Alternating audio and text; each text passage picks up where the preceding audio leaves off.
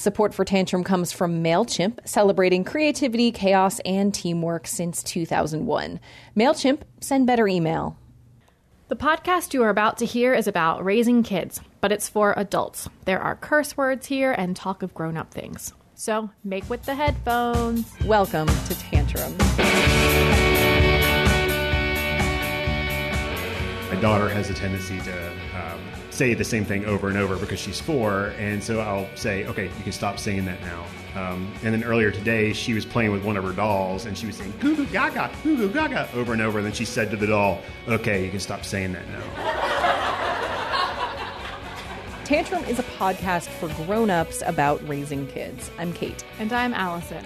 And today we'll hear from Trisha Stearns, who read at our November show at Kavarna.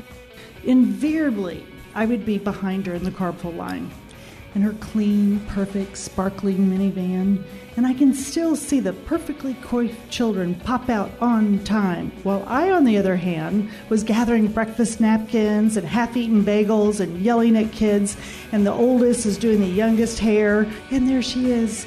Oh, hey, how are you? Dealing with mean girls. Sometimes it doesn't stop when you're a kid. That's what Trisha Stearns talked about in her story coming up later in this episode. So, Allison, how's it going? So, you're wearing this locket. I'm, I'm going to come, I'm going to touch mm, yes. it now. This is really pretty. It's like all different colors, triangles, very shiny. Thank you. I'm glad you asked about this because I actually wore it thinking maybe Kate will remind me of this story. Oh. Because I, I found this locket. This is was a gift from one of my very best friends for my birthday a couple years ago. Mm-hmm. I found this locket this morning in Alice's bedroom. Behind her, she has this rock collection that display. Seven year old Alice. Yes, my seven year old stepdaughter. And it was behind some rocks crammed in there, just totally knotted up. It's got a very, very thin metal chain. Yeah, it's very fine. And I mean, it was a mess. It took me at least half an hour to try and untangle this. And oh I my thought that I'd probably break it before I got it untangled. Anyway, I've been thinking about like how to approach it with Alice. And she in the past has taken jewelry of mine and I have told her she may not take my jewelry without asking and we've I mean we've had conversations about this. So the fact that she took this from my stuff and then maybe she was going to sneak it back but she got it all tangled up so she stashed it you know and she hmm. hid it thinking she might tell me or thinking sh- i might forget about its existence which did happen for a while but where my mind kept going okay so this is like one of those step parenting moments of conundrum because if she was here I would just address her about it immediately. I would say, Alice, look what I found. Even if she's just coming home from school in a few hours, I would probably remember and I would say, ah. But the fact that it's going to be like a few days from now, Oh. and I have to remember Right. that I'm upset about this when it's not. I mean, everything's fine, right? I got it untangled. I'm wearing it. It's fine. But I, I don't want to let it slide because I don't think it should slide. Right. And yet I know I'm going to have to kind of like have this like fake. Now you have to like conjure your being upset about it again. Yeah. So that's why I put it on. I thought if I put it on, then I wouldn't forget to talk to her about it when I saw her. right and there's also it also makes me think about like okay so my we have i i have one child and he's still very very young but and so we're at the point where our stuff like our personal stuff my jewelry you know old letters things like that like I, I it's mine i'm not worried about him getting into it or having anything to do with it but in a few years we're gonna have to start thinking about that stuff Hmm. I mean, it's definitely worth establishing boundaries early, which I didn't do with Alice well at all. I think, you know, we weren't married yet, and I just wanted Alice to be my friend. And so I would let her wear my stuff, or she loved to dig through my jewelry box or look at these old vintage perfume bottles I have and things like that. But now. yeah now you've got to be a parent to her you cannot be her friend Right. And it's just about like, respecting other people's belongings. And she's lost jewelry of mine in the past, and we've had a big talk about that. Mm-hmm. there's this whole thing that, that that whole aspect of being a parent that you don't think of in the early days. Like right right now, I just get to love Bird so hard. Like I just get to mm-hmm. kiss him and like grab him and he's laughing, you know, and he's giggling and I get to say no. I get to draw boundaries, but on really basic things. It's like yeah, don't run up to the stereo receiver and touch all the buttons a million times and don't open and, and close the DVD drawer, you know, and don't spill out the, the magazines from the shelves and everywhere. Although he still does those things anyway. He does them anyway. But I mean, the only things you have to get hard about are the things that are really about his safety. right, things that are about his safety or just result in a huge pain in the neck. Mm-hmm. Like, because, dude, our stereo receiver is so confusing. And he has seriously, like, effed that shit up a few times where we've sat there like trying to watch Netflix later and it's just like there's no sound and it's blinking and it says like B levels and like we don't know why. I mean, Merritt's a little bit older than your son, but I feel like we, I- I am having whole new discipline things with her because we got kittens, and she's too rough with them, so we have to have these really firm rules about the kittens, and um, she's really scared me a couple of times, and she was she knows she's not supposed to put her hands around their neck and she was doing it and whether or not it was like a true choke or not i but i reacted big. I mean i just got so mad and you know you know you cannot do that and i sit her on her bed and i let her cry and then i was trying to explain to her like if you do that Elizabeth, the cat, is going to have to go away and never come back. If if you can't be n- nice to her, she's going to go away and she's never going to come back. And we don't want that to happen. And then like an hour later, she kept playing this game because I it's always this game of um, I'm going bye bye, but I'll be back. Okay, I'm back. And she said, I'm going bye bye, and I'm never coming back. I'm never coming back. and I was so heartbroken. oh my god. Oh, Merritt.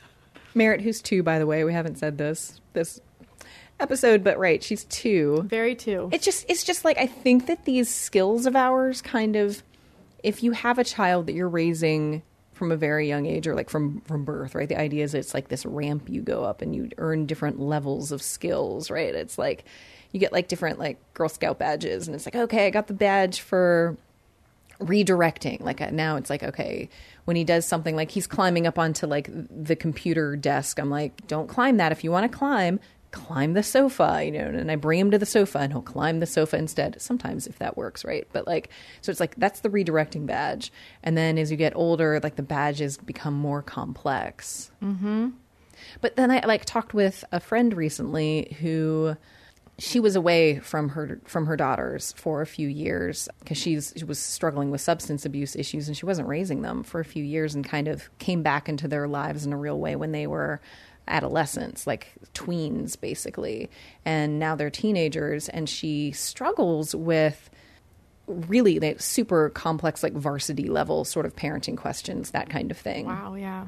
you know um and she is at this point where like her deep drive is to get them to be close to her because you know she missed them so much during that time and she missed so much time with them. And um trying to uh sort of navigate that because they need she knows they need her to be a parent to them. They don't need a, another friend. They have plenty of friends but she just she's so af- something in her is afraid she's going to kind of lose them again and i think something in them is kind of afraid they're going to lose her again and so it becomes mm-hmm. really complicated You know, it makes me think of our featured reader and how she talks about that closeness that she has with her daughters. And I was just so envious. And I have a closeness with my mother now, but I was not the type to like sit on the bed and cry and tell my mom what was going on in my life at all.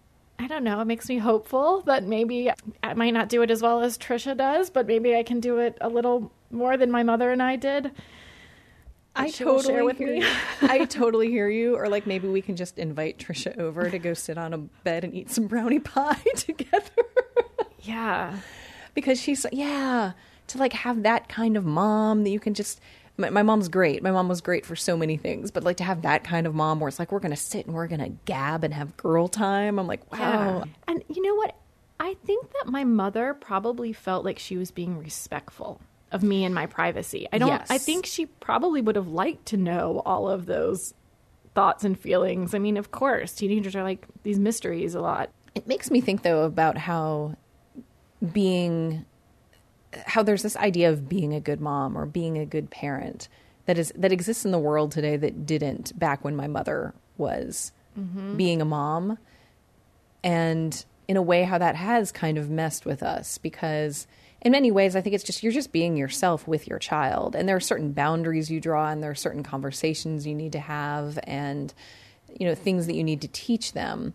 But there's almost like this idea now that it's like being a parent is is some skill set that's completely outside of yourself you know and who you are and when i Yeah. find that i'm really like kind of kicking ass i've forgotten about this idea of like i'm being a mom and i'm just kind of Yeah, you're to being him Kate, who has a child. yeah yeah and I'm, Mm-hmm. I'm being kate who has a child like like carrying him kicking and screaming out of the zoo like we did this morning It was that fun, huh?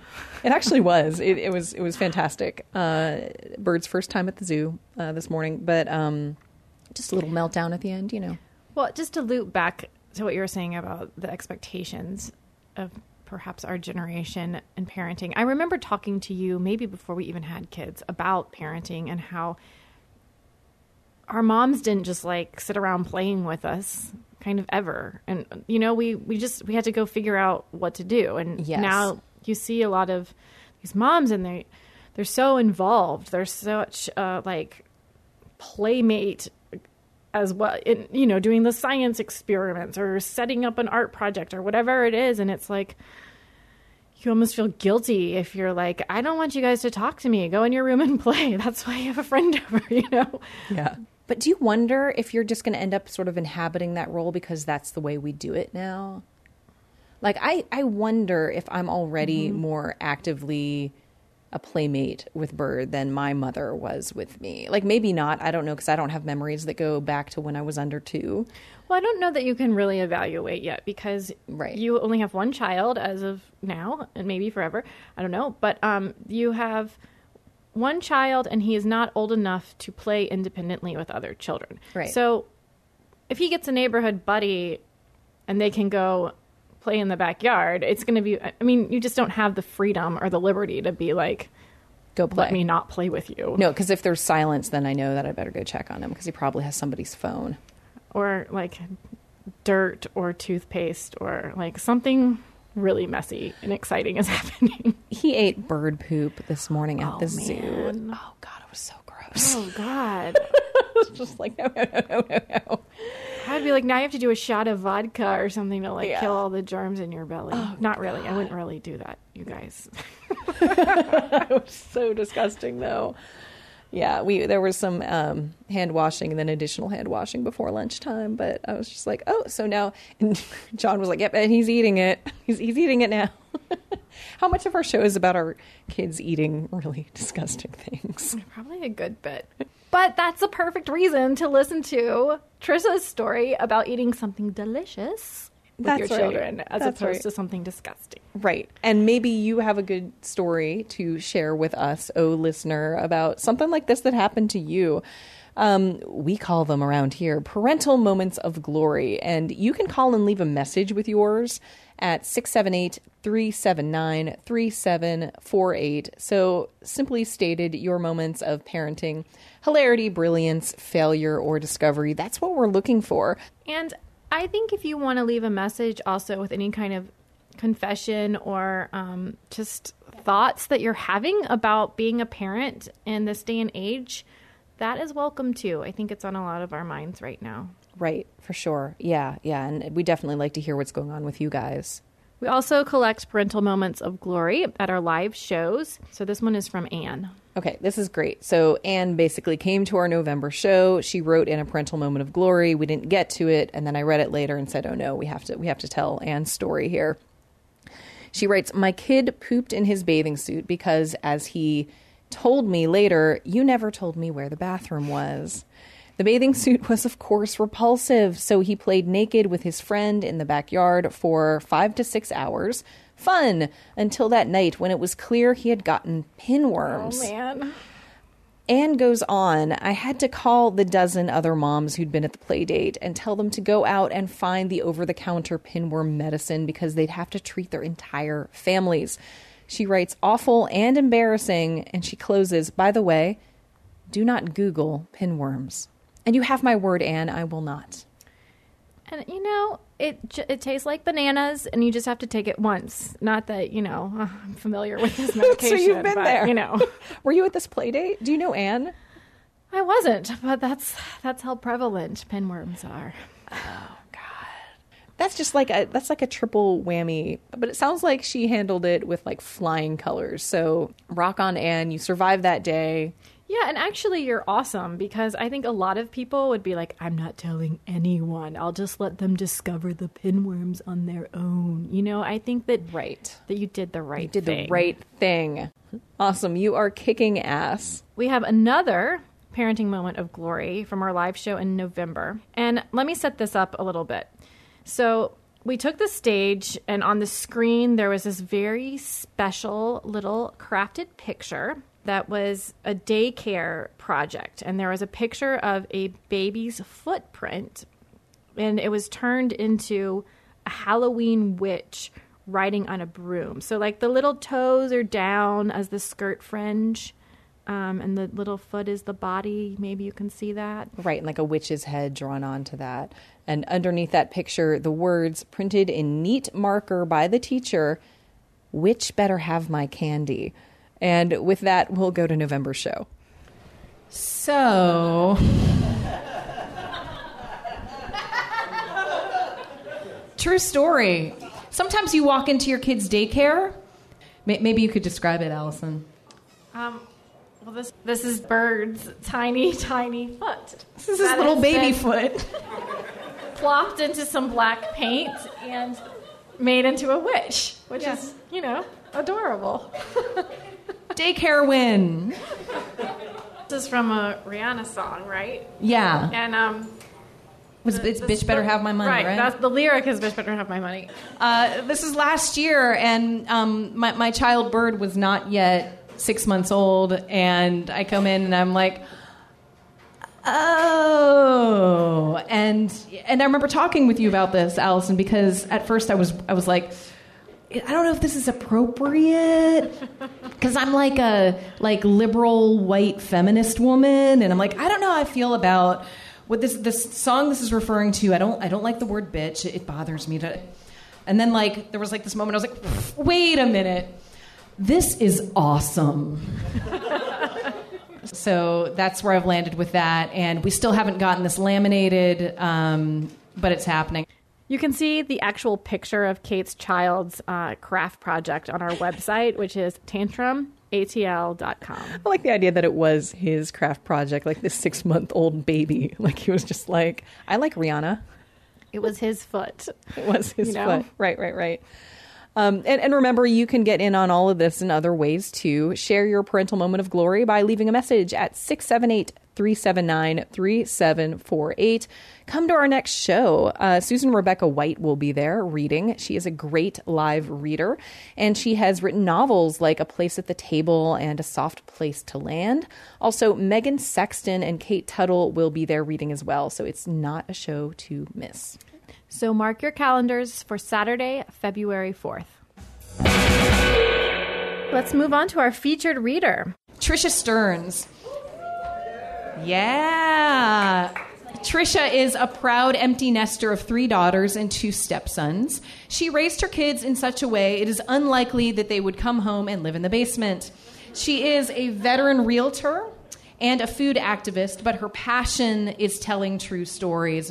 She's made the stage for a story slam on the Moth in Washington, D.C. She took part in the 2016 Fringe Festival, the podcast Listen to Your Mother 2016, Edge of the Night, and she is a frequent story at Carapace. Please welcome Trisha Stearns.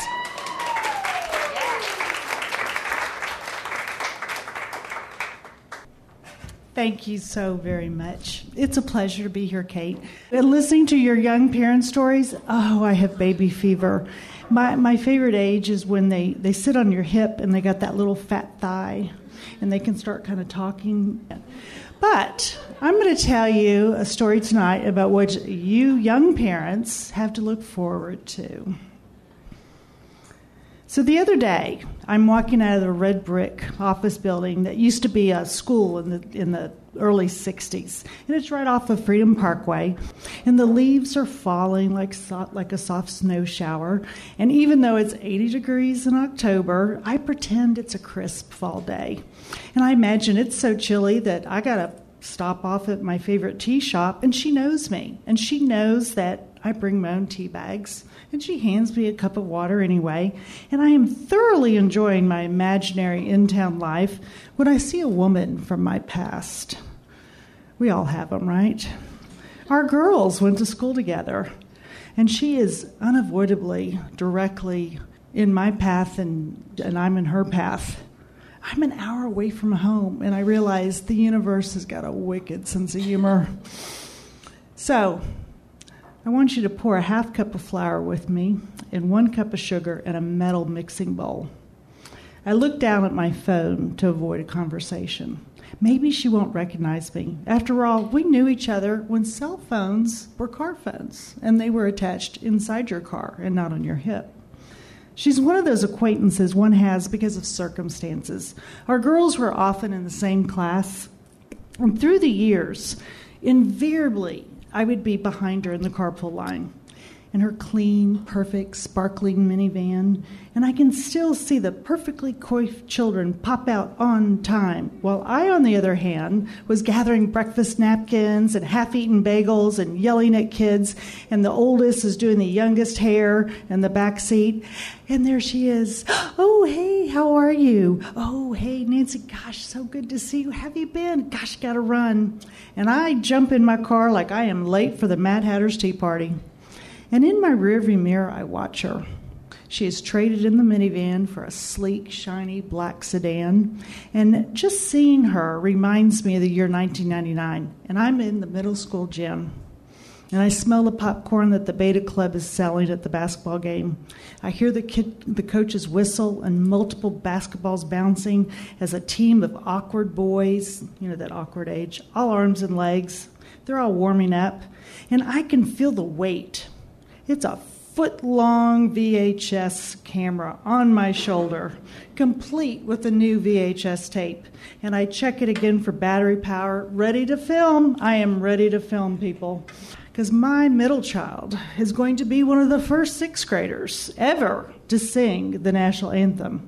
And Julia, my youngest, with her pack of third graders, is running around and needs a dollar for popcorn. And my oldest, an eighth grade cheerleader, is waving her green and silver pom poms from the sidelines. And I focus my camera and I'm in the bleachers and I'm scanning. And I had this surreal moment. I had this moment like I am filming myself as if I was in the bleachers. And I just thought, you know, you never know how life is going to turn out. So you take a stick of butter and two eggs and you set them out for room temperature. And you pour a sink drink and you wait. Y'all know what that is. It's the little sink drink that you pour while you're cooking. Go ahead and pour it because I got to tell you something. I'm continuing to practice using my camera, and I'm scanning the gym from side to side. And I glance at all the families, and I remember thinking, I am killing it as a single mother. It's not what I planned for. But for once, I'm on time. No one had a meltdown on the way to the basketball game, and the camera is ready and charged. Have you ever gotten there when it's not charged? Oh, I have. Oh, and I have exact change for popcorn. Thank you very much. And then I remember this Nancy, the one from the parking lot.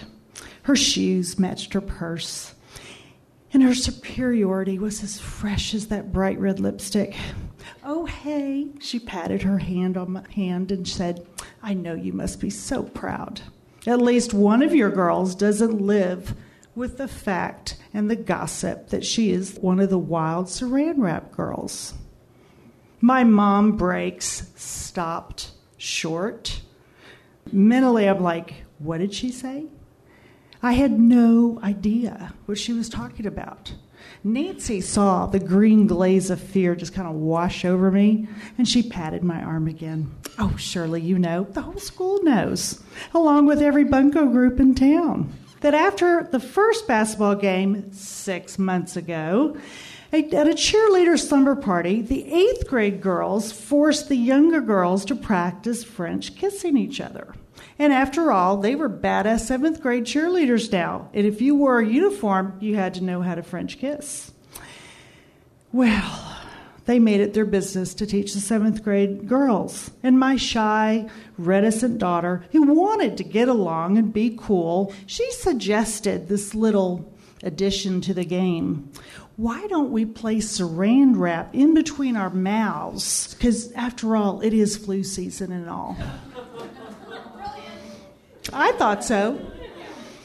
And I stared at this woman. Her mouth was wagging, and my mind was flipping. The, my memory Rolodex, searching for a clue. Flashes of birthday party presents wrapped in saran wrap were flying through my brain. And I remember doing the laundry and pulling wads of saran wrap and torn up notes in the pockets of my daughter's jeans. And then it hit me. Those were mean notes from mean girls. Was I too busy? Did my daughter try and tell me and I cut her off, ordering her to fold the clothes stat? What happened and why didn't I know? And I felt sick. I felt sick for my daughter, for her embarrassment, and the pain that she must have, she's been enduring for six months and all alone. And my stomach floated to my throat, and I gulped back swallows of shame. My child needed me, and I had no idea and my chin raised, and my eyes met Nancy's. And I said, You know, Nancy, I appreciate your words. I'm super proud of all my girls. oh my, you didn't know. Of course I know. I know what happened. We just ignore meanness. Excuse me. I think I need to get a little closer. I wanted to swing that camera across her damn face. But instead, you go home and you combine the sugar and the flour and the cocoa and the butter and the eggs and one teaspoon of vanilla. Don't ever forget the vanilla. Beat at medium speed. It's super easy for a reason because you're mad. So then you spread the batter evenly in a buttered 9 inch pie plate and you bake slow at 325 for 35 to 40 minutes. Parenting, it's tough. But late at night, I can assure you from experience, baking a brownie pie helps most situations. And I thought of Nancy that night. And you take it out of the oven. And I like to check it for doneness by sticking a knife right in the center. And you kind of wait till it comes out clean, and then you know it's ready. And then you set it aside. Always set it aside let it cool for at least 10 minutes. There is something magical about an honest, and I mean honest conversation, and the chewiness of a warm brownie. And with four women in the house, I should have bought stock in Hershey's chocolate. And I baked a pie after that basketball game. And I walked it up to my daughter's room after the others went to bed. And we sat on her denim bedspread, each holding a fork, the pie between us. And she talked, and we both cried. She was worried I would be mad at her, or too mad at the situation, I'd go knocking on parents' door. She was afraid that anything I did would make her school life even more miserable. And we talked some more. I finished the pie that night. And I wish I could say the middle school was a breeze for my girls. But we decided that night when someone shows you who they are, you need to believe them. And though you will not forget, you need to forgive and probably join the debate team. I wish I could say I handled all the parenting dilemmas well. I do know that my oldest influenced and helped the other girls navigate through middle school. And my girls taught me more than anything not to just talk to them, but to talk with them. And I wish we had some more snow days. And we stayed up all night and we watched movie after movie. And I wish we had more camping trips. And we lived in a constant state of motion. We lived in a world where each child sought to be proficient at something by high school, only to work harder to get into a good college. And I read somewhere that busy kids stay out of trouble. So I did my job. They stayed out of trouble. But guess what? Trouble is a variable vein in anyone's life. Trouble finds us all at some point, and we try and shield ourselves from the pain because it scares us. And we want to protect our children and ourselves. And when I'm searching for answers, and when I need to ponder, and I need to just shut up and be still and listen, I know one thing it's time to stop and make a brownie pie.